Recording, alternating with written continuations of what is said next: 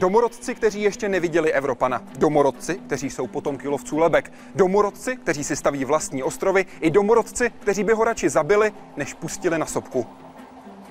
I s nimi se potkal cestovatel, občan tří zemí, Leo Šimánek. Také si v kanadské divočině 200 kilometrů od nejbližší civilizace postavil s přáteli vlastní srub a dál ho pak zveleboval. Skoro rok tam strávil s celou rodinou. Také procestoval Ameriku doslova od severu až na jih do ohňové země. Cestoval Tichomořím, Austrálií i Oceánií. A dnes je vaším hostem. Vítejte ve světě vědy a otázek současné společnosti. Začíná Hyde Park civilizace.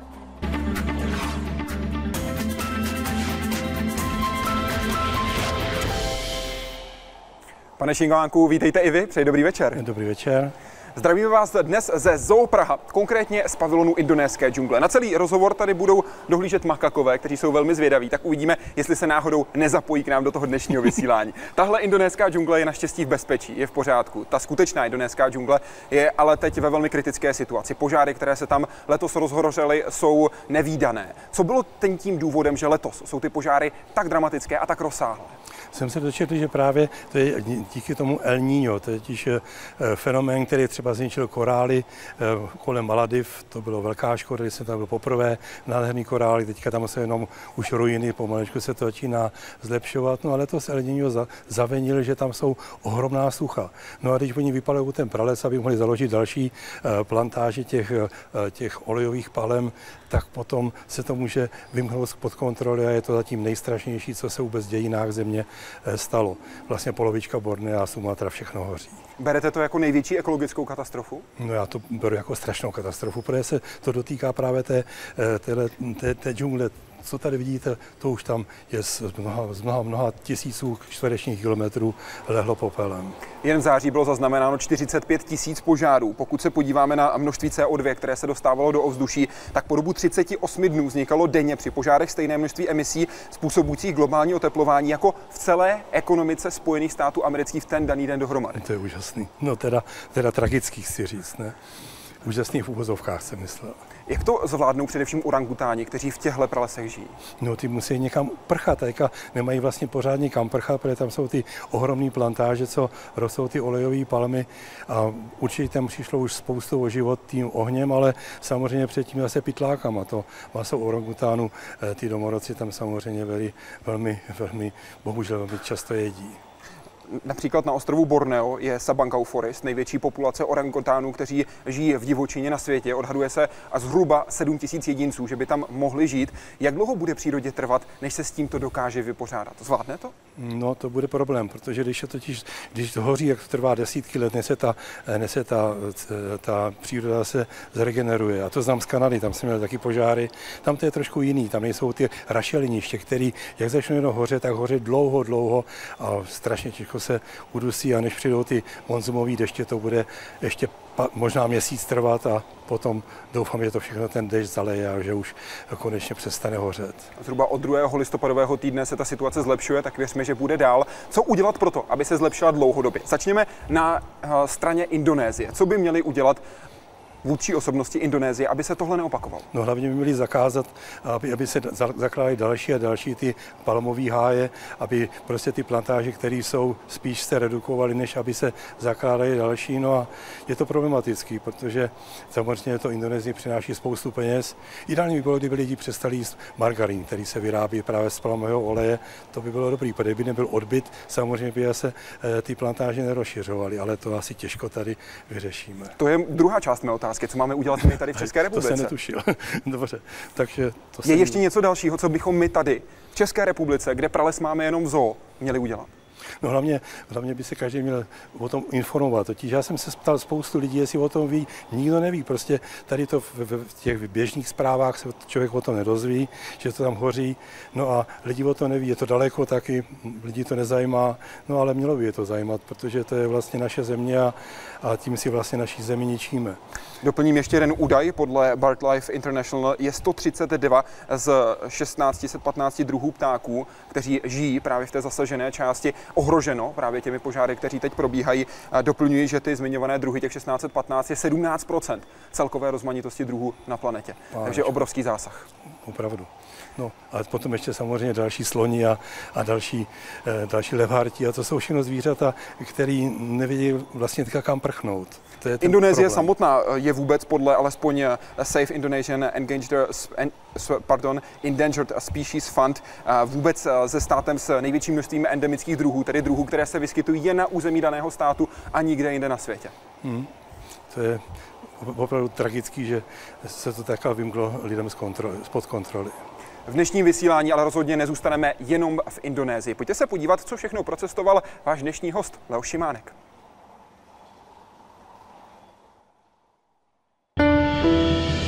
Je to z roku 83 a tu pohlednici moje žena teď vyhrabala v bedně se starými fotografiemi.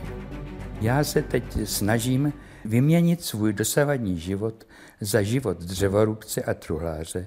Jsem eh, nucen pracovat i manuálně a doufám, že se stanu i spisovatelem. Život v přírodě, prosté jídlo bez alkoholu a práce člověkovi dá to, co jinak nikdy nemůže nikde dostat a sehnat. Váš Leoš. Pohled poslal Leoš Šimánek v době svého severského období. 14 let s přestávkami na výpravy žil v Kanadě a na Aljašce. 200 km od civilizace dokonce v kanadské divočině u jezera Clark Lake vybudoval srub, kam se později vrátil i se svou rodinou. On studoval stavařinu, u mě začal pracovat jako stavební asistent, ale toho nebavilo. A jak mu to jenom trošku šlo, tak v 68. se mu to povedlo jeho způsobem se dostat za hranice a tam si založil malou stavební firmičku. A potom ho jeho kamarád natchnul pro cestování, vyrazil s ním na Aljašku na půl roku a pak se vrátil, prodal firmu a už vlastně po zbytek svého života cestoval. Jeho srdeční záležitostí je Kanada a Aljaška. Projel ale téměř celý svět a jednodušší by bylo výjmenovat země, ve kterých nebyl. Jak nám psával ty dopisy, tak jsem mu říkal, hele brácho, ty bys to měl jednou sepsat všechno. A tak Leoš Šimánek začal psát. Celkem vydal už 20 cestopisných knih, doplněných o spoustu barevných fotografií a jeden román. Na začátku eh, ty cesty byly uh, hodně, hodně dobrodružný. Velice silný byl pro nás jeho dopis, když nám psal. Jsem někde v Jižní Americe a roztrhali se mi poslední boty. Ale vím, že pod mostem u Ria mám schované kecky z minulé výpravy a tam si je vezmu a budu zase moct pokračovat dál. Potom, co se vlastně oženil a vzal si svoji současnou ženu Lenku, tak musel to riziko minimalizovat, protože podnikal cesty s manželkou, s dětma, musel samozřejmě to daleko víc promýšlet. Nebylo to jako v té první fázi, kdy cestoval sám a mohl strávit třeba rok v Jižní Americe nebo někde na nějakém ostrově a podobně. Jezdí pořád, ano, on, on je šílenec a ona také.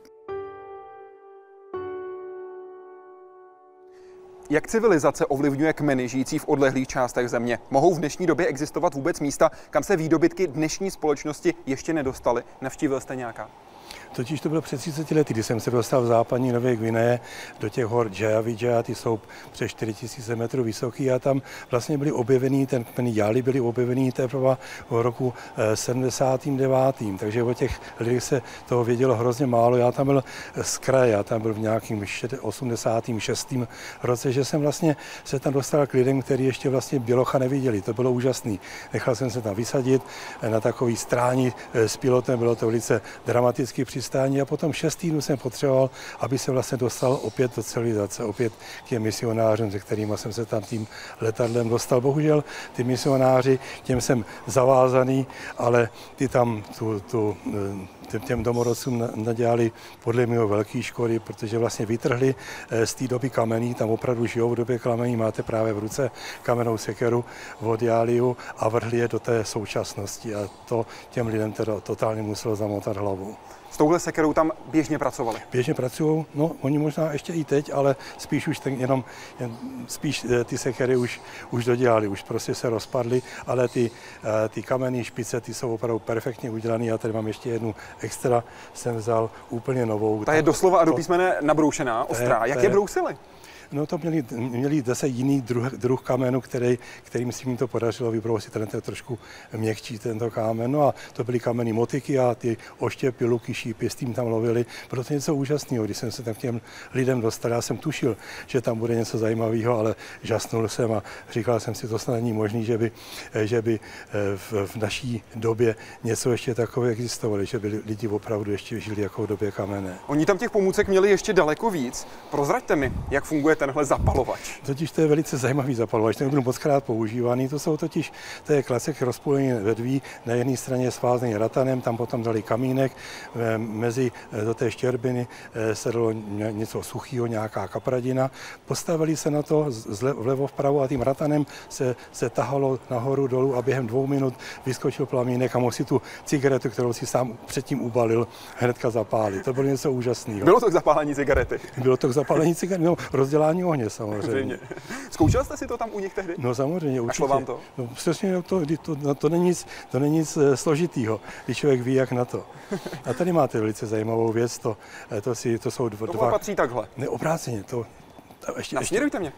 Tak, Takhle to, Takhle patří. Takhle to Případně jenom jeden se může používat? Nebo Případně jenom jeden, ale ve dvou, když jsou dva, tak to vypadá zajímavě. Je dvou. Samozřejmě, když jedli, jak si to museli vytáhnout z nosu protože jsem to vzal takhle, protože jsem viděl ty záběry takhle. Je nějaký důvod, proč jeden nebo dva? No tak tohle to, to, to, to nosili ty větší fešáci. Ty nosili dva, ale nebyl to nějaký symbol ne, ne, moci, ne, ne, pozice to, třeba to, to a podobně. Ale vlastně tady ten, co máte v ruce, byl vojeno náčelníka. A ten, ten možná, možná, že vlastně, to si já jsem se totiž nemohl pořádně zeptat, protože tam eh, jsem se s ním nemohl domluvit. Tam eh, v mé době ještě indonésky vůbec nikdo neuměl, tak jsem s ním mluvil česky a aby věděli, že jsem přišel s dobrým úmyslem, no a rukama, nohama se dá docela domluvit. Potom později jsem se naučil pár slovíček, že už tu a tam jsem něco věděl. Ještě jedna zajímavá věc, kterou jste přinesl právě od kmene Jali. Čemu sloužil? No to nenosí jenom jali, tady to, jmenuje se to indonéský koteka, já tomu říkám penis futral, tak tomu vlastně tomu říkají v Německu. E, to je vlastně jejich oblečení, ochrana penisu. A ty jali mají ještě takový, takový e, kruhy, který mají jakoby suknici, která je vlastně chrání před, e, před chladem. A to je čím? Čím, ta je z ratanu taky. Ratanový kruhy, to Možná eh, jste v té mojí knize viděl, jak ty, jak ty lidi tam zajímavě chodí oblečený. Takže to jsou pár, eh, pár artefaktů, které jsem tady eh, si přivezl z této cesty. To jsem všechno nosil v ruksaku, jsem musel totiž celkem 6 týdnů se dostat z toho místa, kde jsem byl vysazený tím letadlem, aby se dostal do civilizace. To jsem všechno nesl, nesl na záda. Hory doly jsem s tím musel překonat. Bál jste se tam někdy, když jste šel těmi horami? Měl jste pocit nebezpečí? No samozřejmě, ono to bylo kolik, kolikrát dost nebezpečný. Člověk musel přeplávat řeky, řeky. Naštěstí jsem měl vodotěsný ruksak, v tom jsem měl ty všechny moje, moje potraviny, ten stan, ten spacák, co bylo potřeba, ty hory jsou vysoký. Tam v noci jsem ten spacák nutně potřeboval, jsem zrovna neměl možnost přespat v nějaký domorodý vesnice, jsem si musel tam postavit, to jídlo jsem musel mít sebou, to horodecký mrazem vysušený. No a, a potom při, při, přicházely k tomu takové věci, které jsem si říkal, to musím nutně si vzít sebou, to musím někdy někomu ukázat, teď jsem měl tu možnost. Jaké nebezpečí hrozilo od jiného kmene, od Damilů? Eh, tam jsem se vůbec nedostal. To mě, totiž, ne? to mě varovali totiž. Já jsem tam nutně chtěl se dostat eh, z Vameny, eh, z té vesnice, kde je misijní stanice, vysoko do hor, totiž tam existuje pětitisícovka. Tam jsou ledovce na této vysoké hoře, jmenuje se Carson Pyramid, teďka ji přeměnovají na Punakčaja, ale varovali mi misionáři, říká, nechoď tam, tam nedávno byla expedice a všech sedm zmizelo.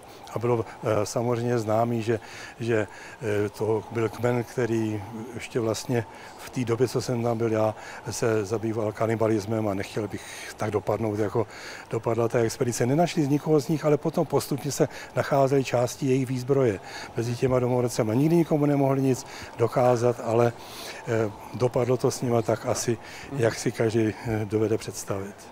Tady jste varování vyslyšel. Další varování jste od domorodců slyšel, když jste chtěli jít na sopku Marum. Proč vás nechtěli pustit nahoru? To zase byl ve Vanuatu, v bývalých nových hebridách eh, na, na ostrově Ambrim. Totiž eh, na tu sopku jsem se nemocí chtěl dostat. Já miluju totiž sopky později. Eh, na mý další cestě Pacifiky jsem se dostal na sopku Tana, to je mnohem aktivnější než Marum, ale to mi ty domorodci z té vesnici totálně zakázali. Říkali, jestli vylezeš nahoru, tak, tak se můžeš rozloučit se životem. Samozřejmě jsem si to jsem si nechal poradit. A, a čeho se báli? Proč vám to nechtěli dovolit? No tí, tak oni si teď mysleli, že když tam vylezu nahoru, že se sopka rozlobí a začne chrlit popel. Tam právě se stalo, že jim vlastně zasypalo celou úrodu a měli s tím strašné škody a e, měli, mysleli si, že když tam dostane nahoru běloch, že, že tím pádem se sopka rozlobí a takže, a eh, brali to tak, že se rozlobí sopka, nebo že se rozlobí bohové, kteří spustí tu sopku? No to bych taky rád viděl, to jsem se nedozvěděl, bohužel. To mi neřekli. Oni mluvili o té sopce pořád, ne o boha. O, o, o bohy tam eh, neuváděli. Pojďme se zeptat na tu komunikaci, protože to zajímá jedno z našich diváků. Na svých cestách jste se setkával s různými lidmi. Jak jste se s nimi vůbec dorozumíval? Zažil jste komunikační bariéru? Připravoval jste se na setkání třeba s domorodci tím, že jste se učili jejich zvyky? No ty zvyky jsem vlastně poznal, když jsem se k těm domorodcům dostal. Člověk se nemůže zvyky naučit, ty člověk, člověk tam vidí.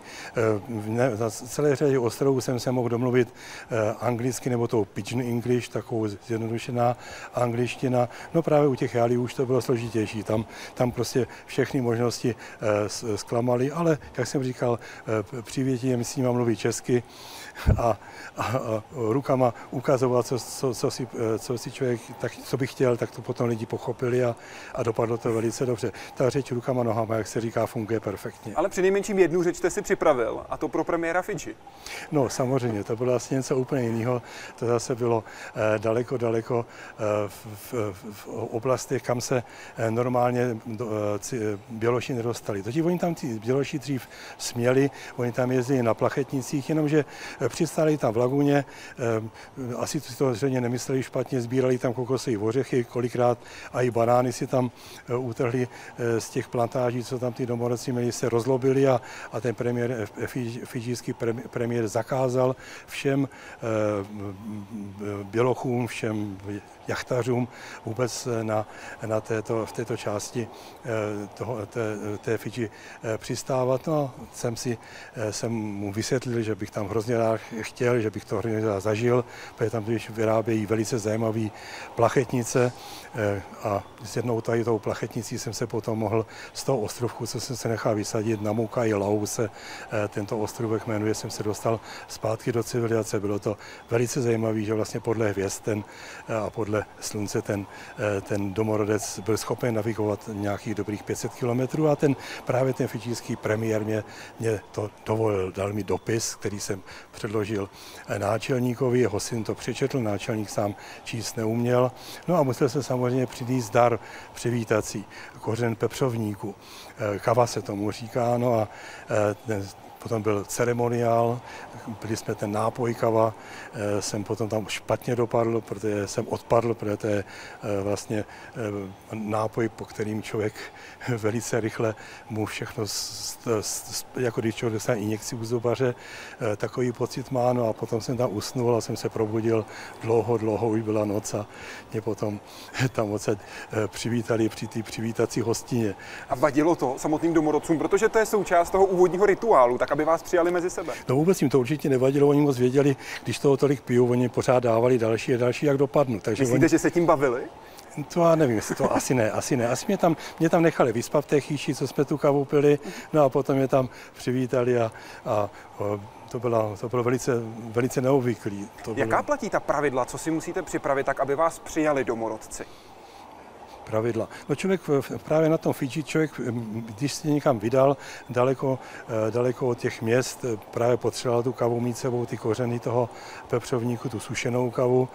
Eh, to bylo bez, bez ní bych tam vlastně se vůbec nemohl dostat. Ten náčelník mě tam vlastně potom přijal mezi sebe a mohl jsem tam potom u ní zůstat tak dlouho, jak jsem jenom chtěl.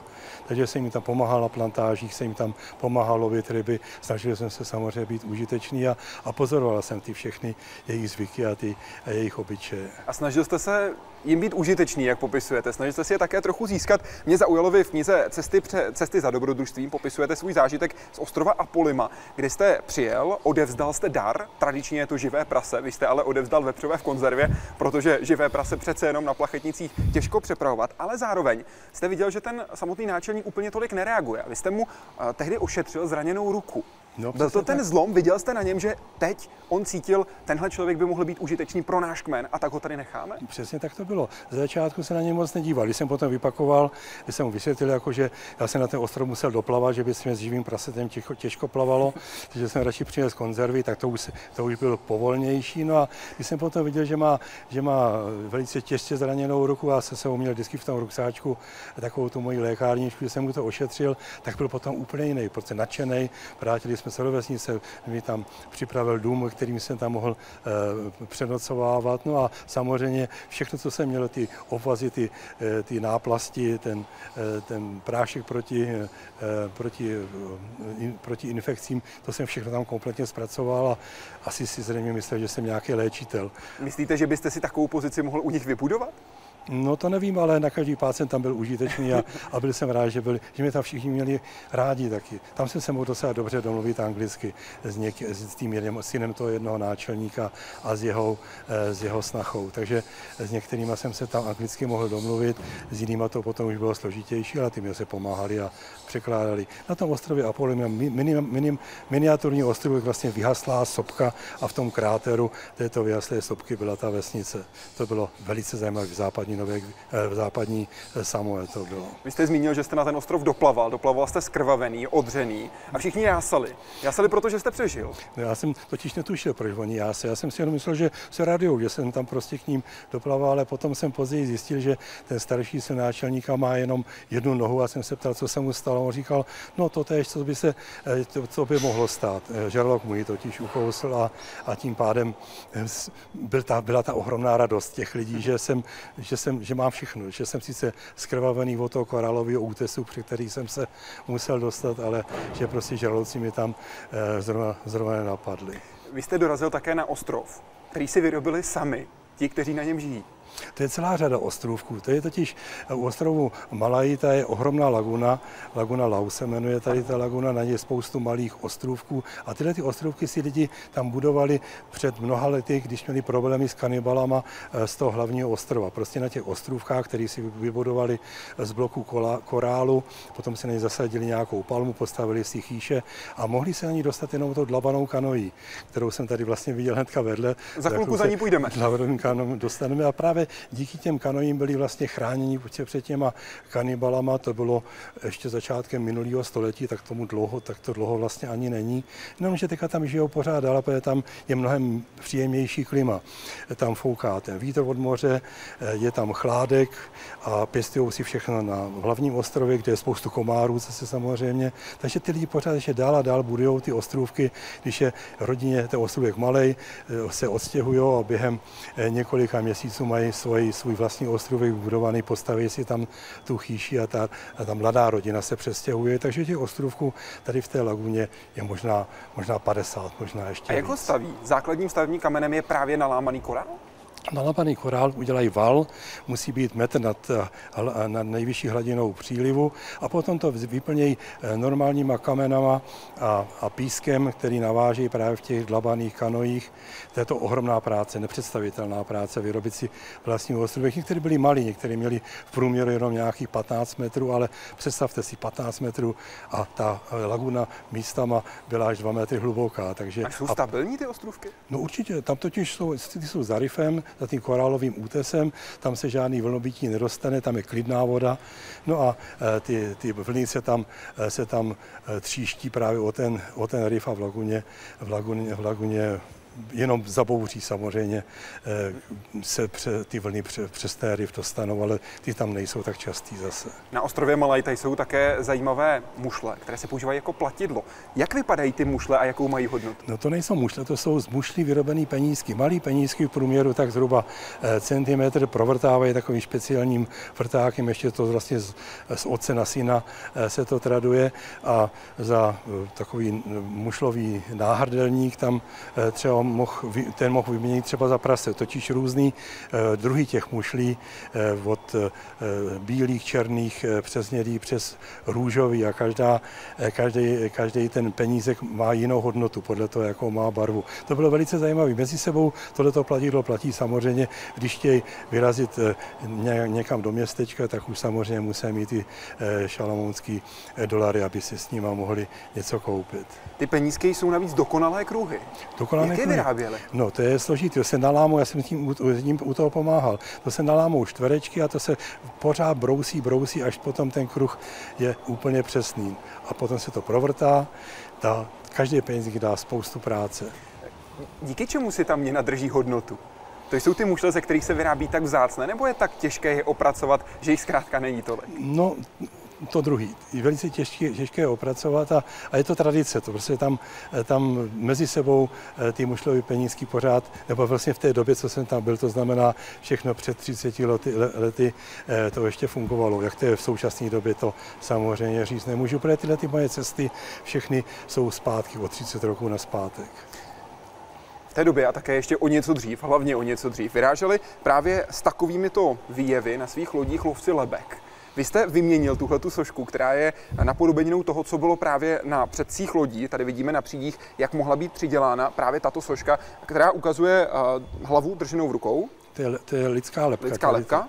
A to byli lovci lebek dokonce ještě eh, v 30. letech minulého století. Tam byly ty poslední výpravy. Já jsem totiž se setkal s tím vnukem toho, eh, jeho, jeho děda ještě právě patřil k těm lovcům lebek a dostal jsem se potom na tom hlavním ostrově od toho ostrovku Telína se jmenuje, jsem se dostal na místě, kde, bylo, eh, kde, kde byly, se konaly ty její slavnosti, kde bylo spoustu těch lebek a říkal, že jsem vlastně byl první vůbec bělo, který tady to místo ukázal. Když jsme se vraceli zpátky, říkal, už si byl poslední, už jsem nikoho, ne, nikoho jsem nedovedl. Já jsem mu říkal, něk, ukázal to někomu jinému, eh, by si to mohli, eh, mohli by to lidi nějak Ježíš, opice nám spadly do vody. Ale... ne, ne, ne, nespadly do vody, jenom se tady teď dva mladí perou.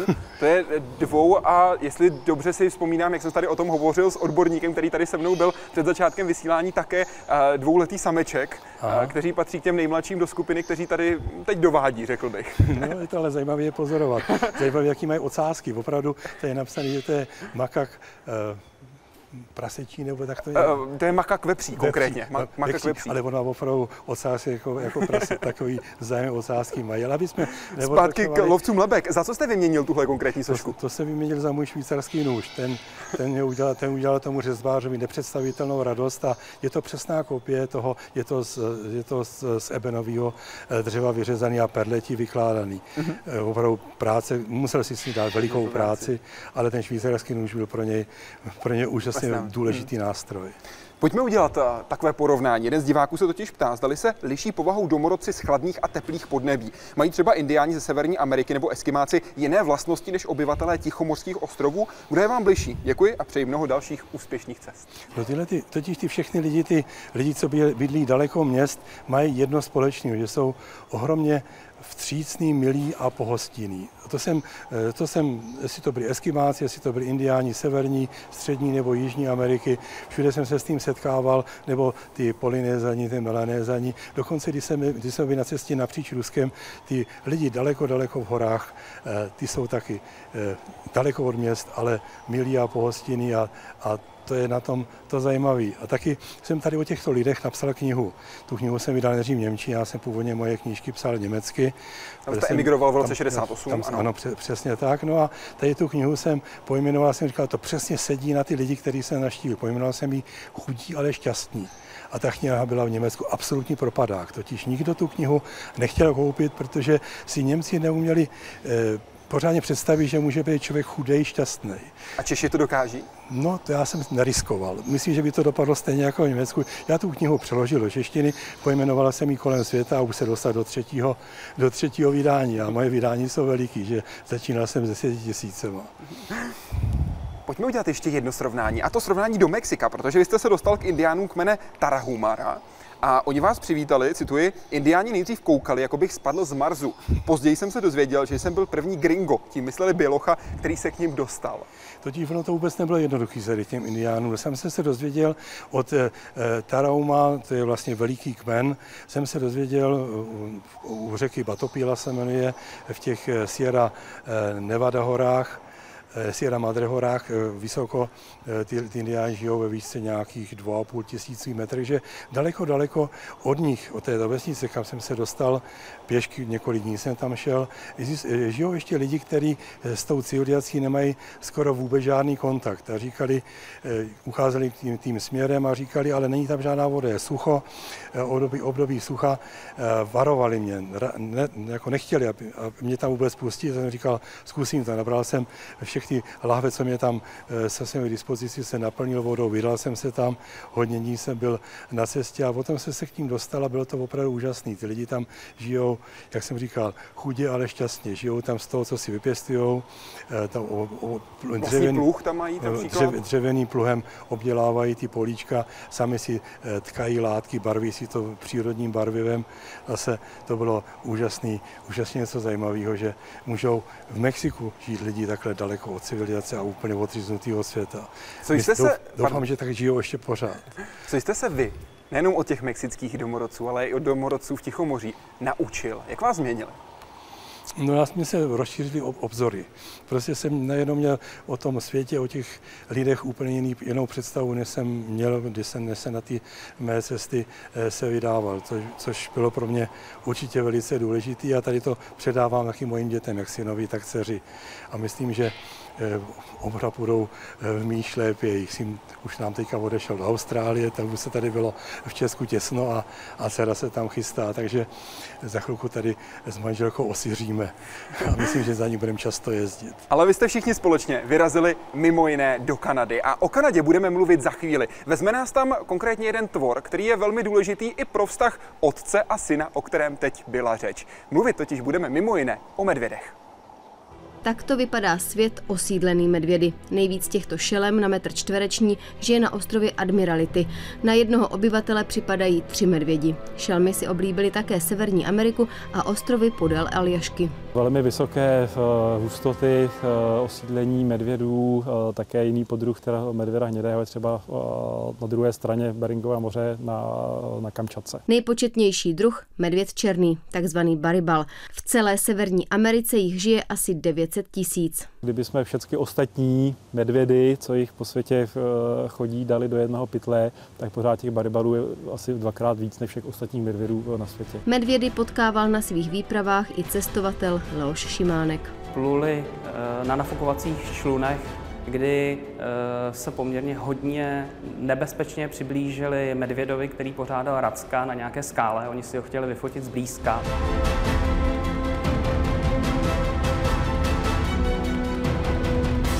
Medvěd málem skočil na člun, ve kterém seděl Leoš se svým synem Jakubem. Oba nakonec vyvázli, ale rozhodně to nebylo dobrodruhovo první ani poslední setkání s medvědem. Veronika Kvaková, Česká televize. Když se podíváme na tenhle konkrétní příběh, medvěd a racek, vy a syn. Bál jste se tehdy? Bál jsem se velice, totiž to bylo poprvé, já jsem viděl spoustu medvědů v Kanadě na Aljašce, desítky medvědů, ale jednou jedinkrát nás medvěd napadl a dopadlo to naštěstí dobře. Naštěstí jsme to přežili manželka s kamarádem, jeho ženou pozorovali z vzdálenosti asi 100 metrů z druhého člunu, bylo to na Aljašce, bylo to v Glacier Bay, až na konci tady toho fjordu, který se zařezdává do těch vysokých hor, k těm ledovcům, který stékají, eh, to je přímo na hranici s Kanadou a Aljaškou.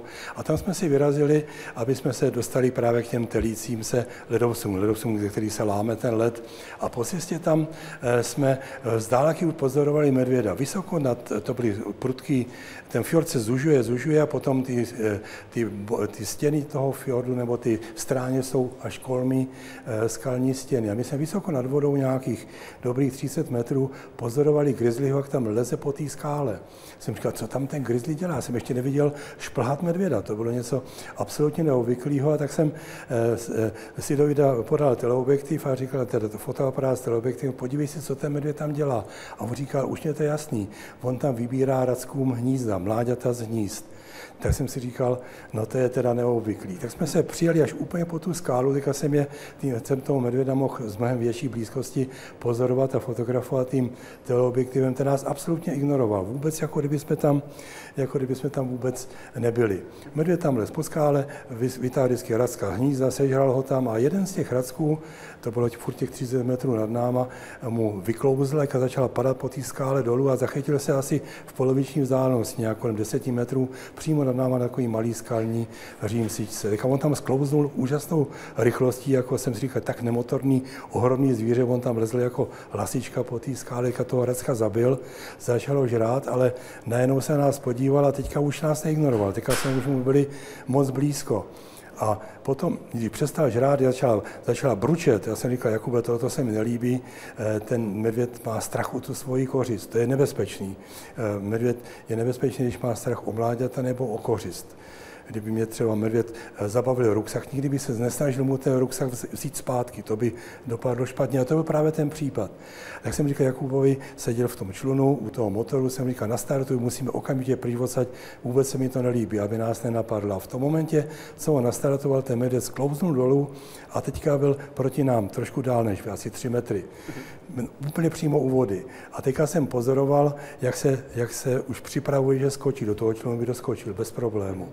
A jak jsem říkal, Jakube, plný plyn, on plný plyn, teďka se tam ta vrtule toho motoru zasekla o skálu, teďka se ulámaly ty lopatky od té vrtule, teďka vylítnul ten, motor z vody ven a v tom momentě, když chtěl ten skočit, tak to začalo tak strašně ječet, takový hrozný zvuk to začalo vydávat ten motor, že se vyděsil a couvnul zpátky a neskočil. To bylo to ohromné štěstí. Vlastně, jinak jste ujet nemohli v tu chvíli. No to bylo vyloučený. No to bylo opravdu, jak se říká, štěstí v neštěstí, motor rozbitý, naštěstí jsme měli vrtulí dost, ale přežili jsme to. A manželka to pozorovala a říkala, teda to bylo teda jen tak, takže to dobře dopadlo. A bránit jsme se nemohli, totiž jako na potvoru, jak puška, tak revolver byl v tom druhém člunu. Vy jste manželce slíbil, že půjdete maximálně do 10% rizika.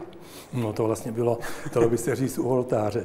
Totiž, když ona manželka věděla, že jsem kolikrát dost riskoval, když jsme třeba vyrazili napříč Aljaškou, když jsme potom eh, si vyrobili vlastní plachetnici, eh, plachtili po Yukonu, tak tam to riziko bylo teda opravdu vysoký. A jsem si vždycky říkal, tak ještě nejsem byl ženatý, než jsem se oženil, manželku jsem poznal, poznal mimochodem v Rusku, i když to byla Češka, to jsme teďka vyrazili na Bajkal, tam jsme se setkali a když jsem si říkal, no když to v Rusku dobře funguje, proč by to nefungovalo i v Kanadě, tak jsme se o tom vzali. A u oltáře jsem mi slíbil, že budu tentokrát eh, vždycky brát sebou, to byla i podmínka, i ty děti budeme vždycky brát sebou, nejdřív toho syna z prvního manželství, potom naší dceru, která se nám později narodila, ale musel jsem se zapřísáhnout, že budu všechno tak perfektně organizovat, že to riziko bude minimální. Jsem říkal, no tak minimální to 10% eh, musíš dát, to jsem jako slíbil. Eh, to, a ne vždycky se to povedlo. Nyní se to právě, právě povedlo. Ten medvěd, když se za nás zautočil, to bylo 100% riziko, nebo když jsme se dostali mezi ledový kry u jednoho ledovcového zlomu a malé nás to tam rozdrtilo, ten nafukovací člun, to bylo další hrozný riziko a to se nedalo předpokládat. To, se, to byly nekalkulované rizika. Podíváme se i na váš společný život v Kanadě, protože vy jste v Kanadě postavil s kamarády srub, píše přes web Tamara. Bylo těžké získat povolení? Jak se vůbec staví srub tak daleko od civilizace? No totiž s tím povolením to nebylo tak jednoduché. Totiž zaprvé já jsem emigroval nejdřív do Německa, potom dál do Kanady, jsem si vlastně pozbíral ty další pasy, o kterých jsem se zmínil, že mám kromě toho českého ten německý i ten kanadský pořád ještě platí a je udržuju, že vlastně jsem se nikdy nedovolil takový vtip na hranici ukázat vějířek, všechny tři, to by asi koukali divně, ale všechny tři eh, platí a, a právě eh, to jsem taky vždycky vybíral, abych ještě k tomu těm pasům, jsem si říkal, třeba do Jižní Ameriky Ameriky se bude hodit německý, zase do Jižního Pacifiku, tam se zase bude hodit ten kanadský. Takže... Teď tady na stavbu srubu se hodil ten kanadský. Co všechno jste musel vyřídit? Eh, totiž eh, zaprvé jsem eh, musel, musel žít v severozápadních teritoriích, musel jsem tam být jejich, jejich občan, musel jsem tam tam se... Tam, být takzvaný rezident. Rezident, přesně tak. Rezident jsem musel být. To bylo další a potom, aby vůbec si mohl postavit srub, jsem tam musel prokázat činnost. A jsem věděl, že v těch horách Mackenzie existuje zlato, jsem si tam vykolíkoval zlatý klem, jsem si nejdřív musel nechat vystavit zlatokopeckou licenci, to prospektor license, jsem si tam vykolíkoval klem a potom jsem šel na úřad do Yellowknife, do toho hlavního města a jsem říkal, mám tady claim, budu tam rýžovat zlato a potřebuju někde bydlet. On říkal, no tak si samozřejmě postavíte tam eh, nějaký obydlí. A se ptali, tak tak což, jak to asi bude veliký, se mě ptali, jsem říkal, to bylo tenkrát přesně v tom momentě, když eh, se z toho metrického, eh, z toho starého eh, britského systému stal ten metrický, že vlastně z těch ano. stop přecházelo to do metrického systému, jsem říkal, no 10 na 12, já myslel, já samozřejmě myslel v metrech, oni mysleli ve stopách, a říkal, no tak dobrý. Ten, dostal jsem povolení sru 10 na 12, musel jsem si dokonce koupit zase další licenci, licenci na kácení kácení stromů, takzvaný timber permit. Každý, za každý strom jsem musel zaplatit 10 centů, takže 300 stromů jsme tam nakáceli, z toho jsme ten strop postavili, to vlastně byl ten stavební materiál, krom toho, eh, toho benzínu, co jsme spotřebovali do ty, na ty motorové pily. No a, no a když eh, jsme byli v polovině stavby, se tam za náma přijeli lesníci podívat, jak se nám tam vede s kamaráda, jsme tam stavili a teďka tam viděli ten 10x12 metrů velký strup jeřáb, jsme si tam postavili s kladkostrojem, ty tam koukali a říkali, co to znamená. Říkali, no přesně, co jste jim povolili, podívejte, jsme v metrickém systému, takže 10 na 12 mám povoleno. Nakonec jste postavili doslova do písmene dům, který má centrální místnost, kuchyň, dvě ložnice, koupelnu a také podsklepenou dílnu. Je tam připravené vytápění a pro tu samotnou stavbu jste si postavili ten jeřáb. Jak jste ho postavili a co jste tehdy si přivezli na to místo? Protože všechno ostatní jste si museli dát dohromady přímo na místě.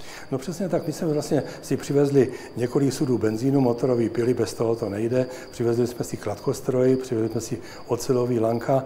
No a s kamarádem jsme postavili řád. Ten první, ten nebyl úplně ideální, ten se nám přelomili, jsme přivázeli tu novou kládu a ten druhý jsme už potom eh, vysloužili z druhé strany. To vlastně jako most, mostní konstrukce, spěradlo by se to eh, dalo technicky vysvětlit. A ten jeřáb fungoval. A s tím jeřábem jsme ten celý srub postavili. To byly klády, které vážily kolikrát i dvě tuny.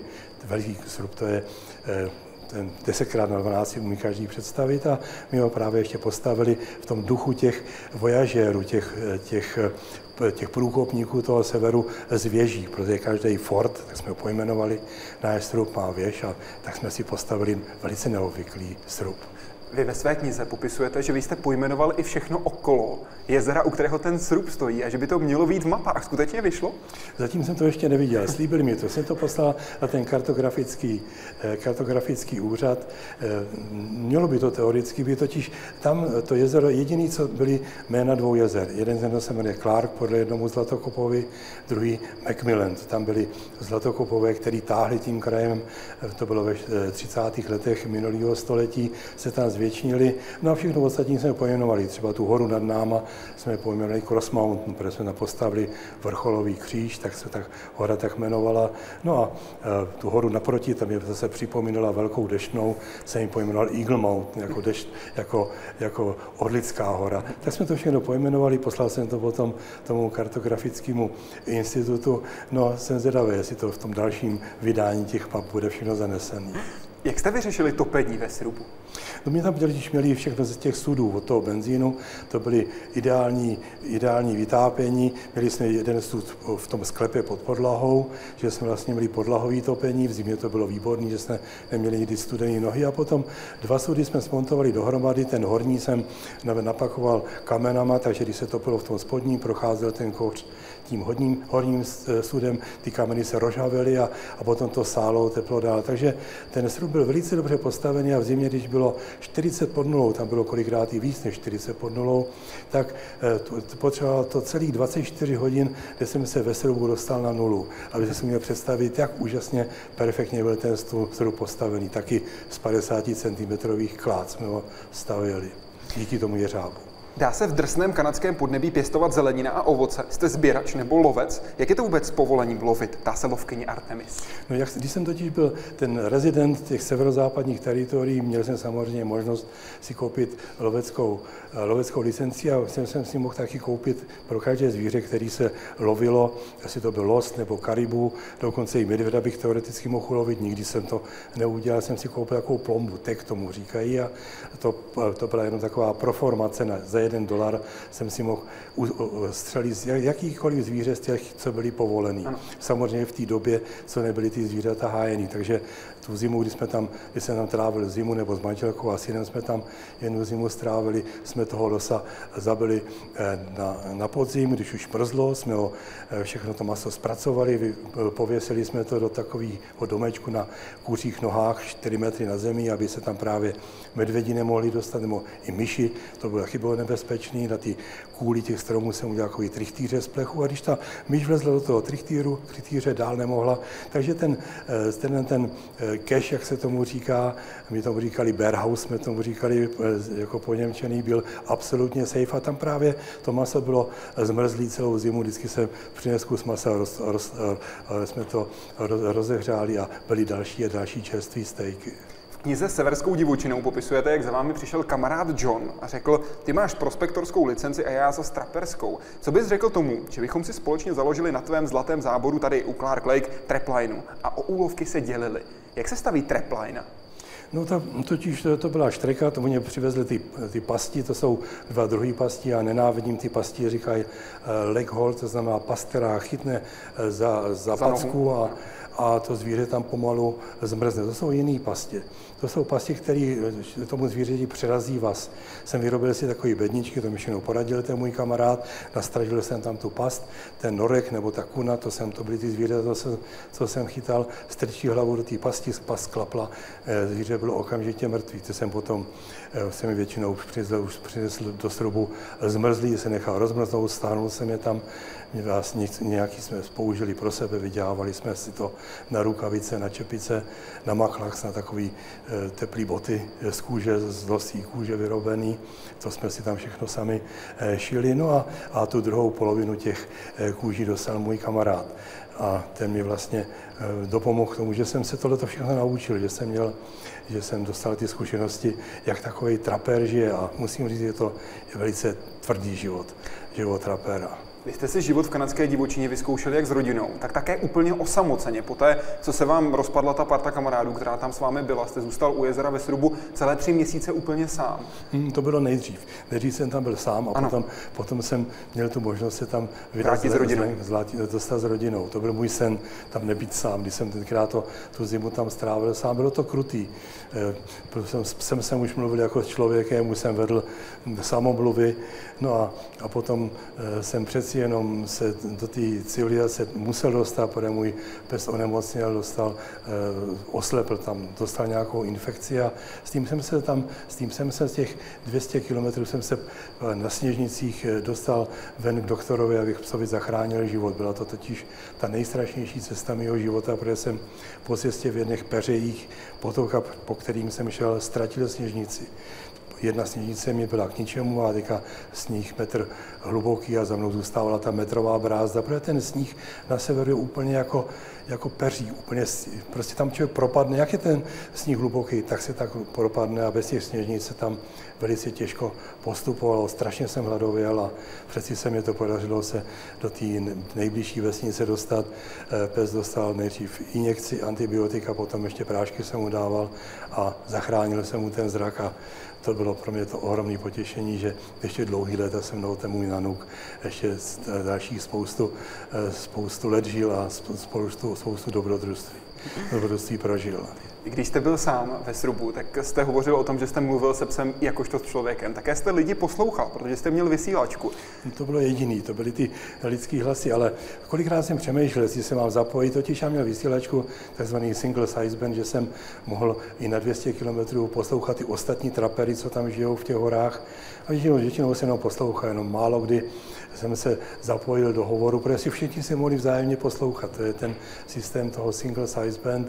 No a jednou, když jsem tu vysílačku potřeboval, právě když jsem mě ten pes onemocněl, tak bylo ticho v éteru. Později jsem potom zjistil, když jsem tu vysílačku do, do, do sebou vzal do civilizace, že byla rozbitá a ta mě bývala eh, tenkrát ušetřila tady ten strašný pochod eh, do té civilizace s tím nemocným psem. Kolik tam tehdy žilo traperů úplně osamoceně, skutečně v samotné divočině? No, víc než tucetých nebylo. Totiž ono to je těžký život, za ty kůže se zase tolik peněz nevydělá. Lidi, co tam žijou na sebe, radši do nějakých dolů a tam vydělají spoustu peněz, ale jsou zase lidi, kteří k přírodě mají vztah a tou přírodou tam žijí a, a právě se loví těm, tím lovem těch eh, kun a těch divokých, těch norků z divočiny. To je úplně jiná kůže než eh, z těch chovů. Jak jste musel změnit život ve Strubu, když jste tam měl rodinu? Nejdřív syna, se kterým jste tam eh, byl, a potom i s dcerou, když jste tam byli celá rodina i s manželkou skoro celý rok, dalo by se říct. No samozřejmě jsme si na ten rok, co jsme tam byli poprvé s manželkou a synem, jsme si museli vzít zásoby do toho letala na plovákách. Jednou, jednou fůru jsme tam letěli my s domácíma zvířatama, měli jsme kozu, měli jsme slepice, měli jsme králíky, to byly do, do všechno domácí zvířata, které samozřejmě se zase všechny potom na jaře vyletěli zpátky do civilizace. Taky jste měli zahrádku, kde jste pěstovali? Taky jsme měli zahrádku, přivezli jsme si semínka sebou, sazenice všelijakých možných, dokonce rajčata jsme tam pěstovali na polárním kruhu skoro.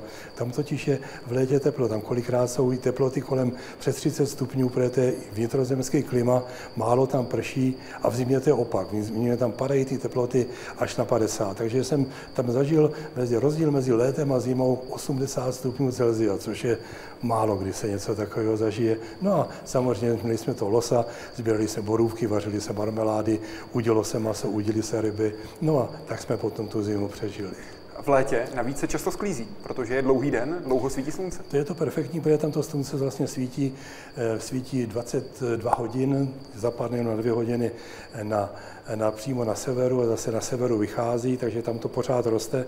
Za ty tři, eh, tři měsíce léta tam všechno stačí do růst, co tady potřebuje celý léto. To, bylo, to je ten fenomén toho severu. No a potom zase přesně ten opak, že eh, v zimě jsme tam měli jenom dvě hodiny, eh, nebo hodinu, jednou jsme potom kolem Vánoc měli hodinu eh, slunečního světla. Jenom takovou speciální fotku v jedné mé knize jsem vyfotil sluníčko na jihu, vylezlo a za hodinu zapadlo, že vylezlo na jihu a na jihu zapadlo. Jak tenhle pobyt v divočině změnil vaše děti? No určitě, tak no, děti se teď naučili spoustu věcem, co by se tady naučit nemohli.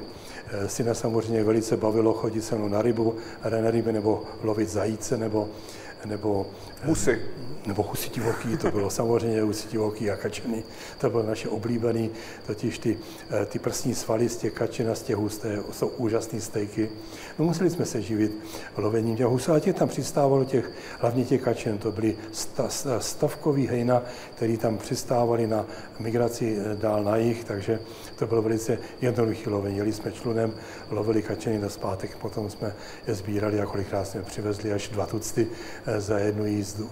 Myslíte, že dětem to, co se naučili tam, pomohlo i v civilizaci? No, já si myslím, že určitě.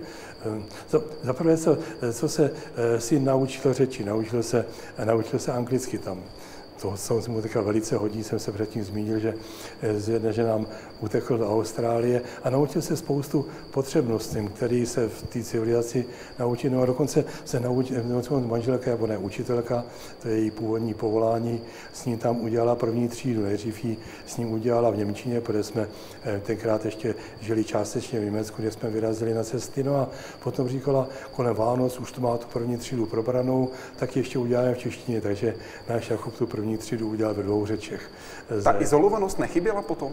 No, respektive nevadila potom? No, manželka byla z toho trochu, ty hlavně v zimě vadily ty dlouhý, ty dlouhé noci, to jí, to jí vadilo tam. Ale A to, zase, že třeba děti nebyly v kolektivu?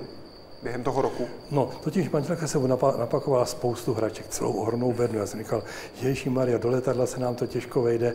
A tady bedna eh, tam pořád ještě je, pořád tak zabalená, jak jsme ji tam přivezli. Totiž si měl úplně jiný starosti. Prostě měli tam ty zvířata, měli, chodili jsme lovit ryby, hráli jsme člověče nezlobce, nebo jsme ho potom naučili, eh, kanastu jsme ho naučili, takže eh, jsme, jsme se mu věnovali úplně jinak, než se tady člověk může věnovat těm mladým, malým dětem. Nějaký počítač samozřejmě neexistoval. Karel se, pane Šimánku, ptá, jak je váš nejoblíbenější dopravní prostředek? Četl jsem několik vašich knih a vyzkoušel jste jich opravdu hodně. No můj nejoblíbenější dopravní prostředek je ten, co plave od eh, těch eh, dlabaných kanojí přes nafukovací kanojí, s tou jsem byl na té řece Sepik, jako lidi se divili na fukovací kanoji do řeky, kde je spoustu krokodýlů, ale dopadlo to naštěstí dobře, i když nás ten jeden se v noci atakoval, ale eh, kanaj to přežila a já tím pádem taky. No a potom nafukovací čluny, na který jsme potom postavili, kdy jsme eh, putovali na těch nafukovacích člunách eh, přes ty hory Mackenzie z Kanady na Aliašku, jsme si postavili na ty nafukovací čluny plachetnici. Opravdu se nám podařilo vybudovat loď vaše kolegyně Lucie Výborná, když jsem se s ní o to jenom bavil, žasl, co jsme to postavili z jako jachtařka, samozřejmě to velice zajímalo. Totiž to byla jachta, která potřebovala jenom 20 cm vody. Ty čluny v neměly větší ponory, jsme ale potřebovali, byl silný vítr, spustili jsme desky z překlišky do, hluboko do hloubky, my tomu říkali meče a mohli jsme perfektně plachtit s půjčenýma plachtama od, od kamaráda a stožár těch v lese tam roste spoustu perfektní kvalitě. Mě by zajímala ještě jedna cesta na nákladní lodi, protože ta začala na nákladní lodi, ale skončila na pustém ostrově. Hmm, to je pravda. Jo, ještě taky na jachtách jsem jezdil s těma, jsem se vydával po tím Pacifikem a teďka na ty nákladní lodi to dopadlo jednou e, dost špatně. Totiž e, jsem se chtěl dostat nejdřív po souši, jsem se chtěl, chtěl dostat úplně od severního ledového oceánu až na ohňovou zemi. Jenomže problém je, je že ta panamerikána není propojená. Ten Darien Cup, to znamená mezi, mezi Panamou a Kolumbií silnice není a tam si říkal, dostanu se tam pěšky, nešlo to, ono pršelo, jsem tam, se, jsem tam brodil, brodil v bahně, prostě jsem to vzdal, ti komáři mi tam strašně sužovali. Tak mě potom lidi říkali, že z městečka Kolon, to je na té východní straně toho panamského kanálu, jezdí lodě do Turba, to už je v Kolumbii. Ale Eh, žádný z těch kapitánů mi za nic na světě nechtěl. Každý se vymlouval, že nikam do Turba nejezdí. A já jsem věděl, že to, je, že to není pravda. Potom jsem tam jednoho z těch kapitánů v hospodě přemluvil eh, hodně panáků na to padlo, než jsem než se konečně eh, napil natolik, že mě slíbil, že vezme sebou a říká, ale musíš mě slíbit, že budeš na palubě, že tě vůbec nebude zajímat, co já vezu. Samozřejmě jsem viděl, že v tom nějaká levárna. Takže jsem měl to bylo dva, dva dní měla ta cesta trvat eh, z toho, z toho kolon do toho do Turba. Že ten první den jsem na té palubě byl celou dobu, no ale potom na mě přišlo to, co přijde většinou na každého člověka. Jako na tu malou, to jsem přes to zábradlí, to nebyl problém, ale vystrčit tam zadek přes to zábradlí, to jsem nechtěl, tak jsem si říkal, někde tady musí záchod mít, tak jsem vlezl do podpalubí a to se kapitán strašně rozčilil, on si myslel, že eh, mu tam chci špionovat, co tam převáží. Eh, samozřejmě to bylo, to bylo všechno Eh, to byli cest, cest, cestou tam, eh, transportovali všelijaký možný věci, které prodávali v Kolumbii a naspátek napakovaný marihuanou a dalšíma drogama zase zpátky do, do té Panamy. Se na mě natolik rozšířili, že mi najednou z těch malých ostrovků San Blas vysadil. Říkal, tady máš kanister s vodou a nech si tě mít na lodi. Ostrůvek průměr měl já nevím kolik, čtvrt kilometru, obešel jsem ho za, za 10 minut, ke břehu pobřeží to bylo nějakých 5 kilometrů. Býval bych doplaval do pobřeží, ty Panamy tam je úplně lidu prázdný, to je jenom džungle, něco podobného jako tady. Džungli se zažil hodně v mým životě. Já jsem tam strávil opravdu Robinsonádu, jsem jsem tam naštěstí, eh, naštěstí jsem měl eh, udicí sebou, teda ignorovali ryby, potom si vyrobil harbonu, kokosy v ořechy tam rostly, že jsem, že jsem se žil kokosovým ořechama, těma ryba, co, rybama, co jsem si nalovil, no a potom mě tam objevili, eh, objevili, objevila další loď, těch pašeráků. Já jsem tam měl vlajku připravenou, mával jsem, mě tam viděli, přistáli tam tím záchranným členem mimo ostrovku a ptali se, co tady děláš, gringo, a jsem říkal, no tak čekám na vás, jsem jí říkal. Oni říkali, dobře, vezmeme tě jenom k tomu příštímu oblíbenému ostrovu a dál tě vzít, tak se máme k tomu svoje důvody. Potom jsem další se, pašeráci. Další pašeráci samozřejmě. No a skejsnul jsem tam potom víc než měsíc, nejenom z těch ostrovů, těch kůna indiánů, těch těch, co tam žijou na těch ostrovech a právě jsem tam pomáhal jednomu tomu domorodcovi vybudovat kanoje, jenomže tohle to jsou legrásky proti tomu, co jsme vybudovali my, totiž ten strom měl skoro dva metry v průměru a ten jsme skáceli sekerama a trvalo to měsíc, než jsme tu kanoji vydlabali a byla to ta největší kanoje toho ostrova. Měla výtlak přes tři tuny. Přesně tak.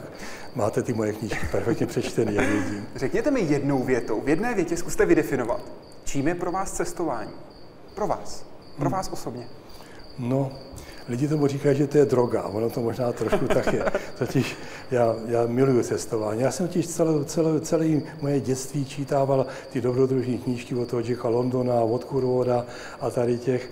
Právě jsem si vzpomněl, já jsem spozoroval, eh, jsem se díval na ten váš rozhovor s tím Rudou Krauschneiderem.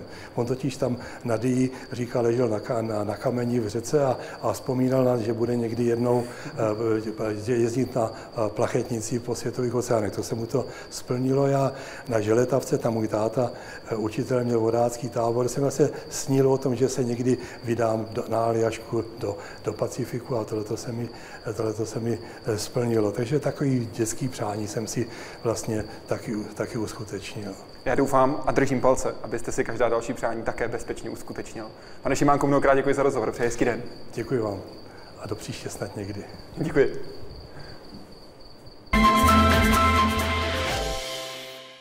A děkuji vám, že jste sledovali dnešní Hyde Park civilizace z Pražské zoo. My se na vás budeme s Hyde Parkem civilizace těšit zase příští týden a ze země vyrazíme nahoru, protože dnes jsme mluvili s mužem, který procestoval celý svět. Příští týden uslyšíte rozhovor s mužem, který cestoval kolem světa, protože Scott Parazinsky byl ve vesmíru hned pětkrát. Buďte s námi v sobotu v 8 večer na ČT24. Příjemný večer.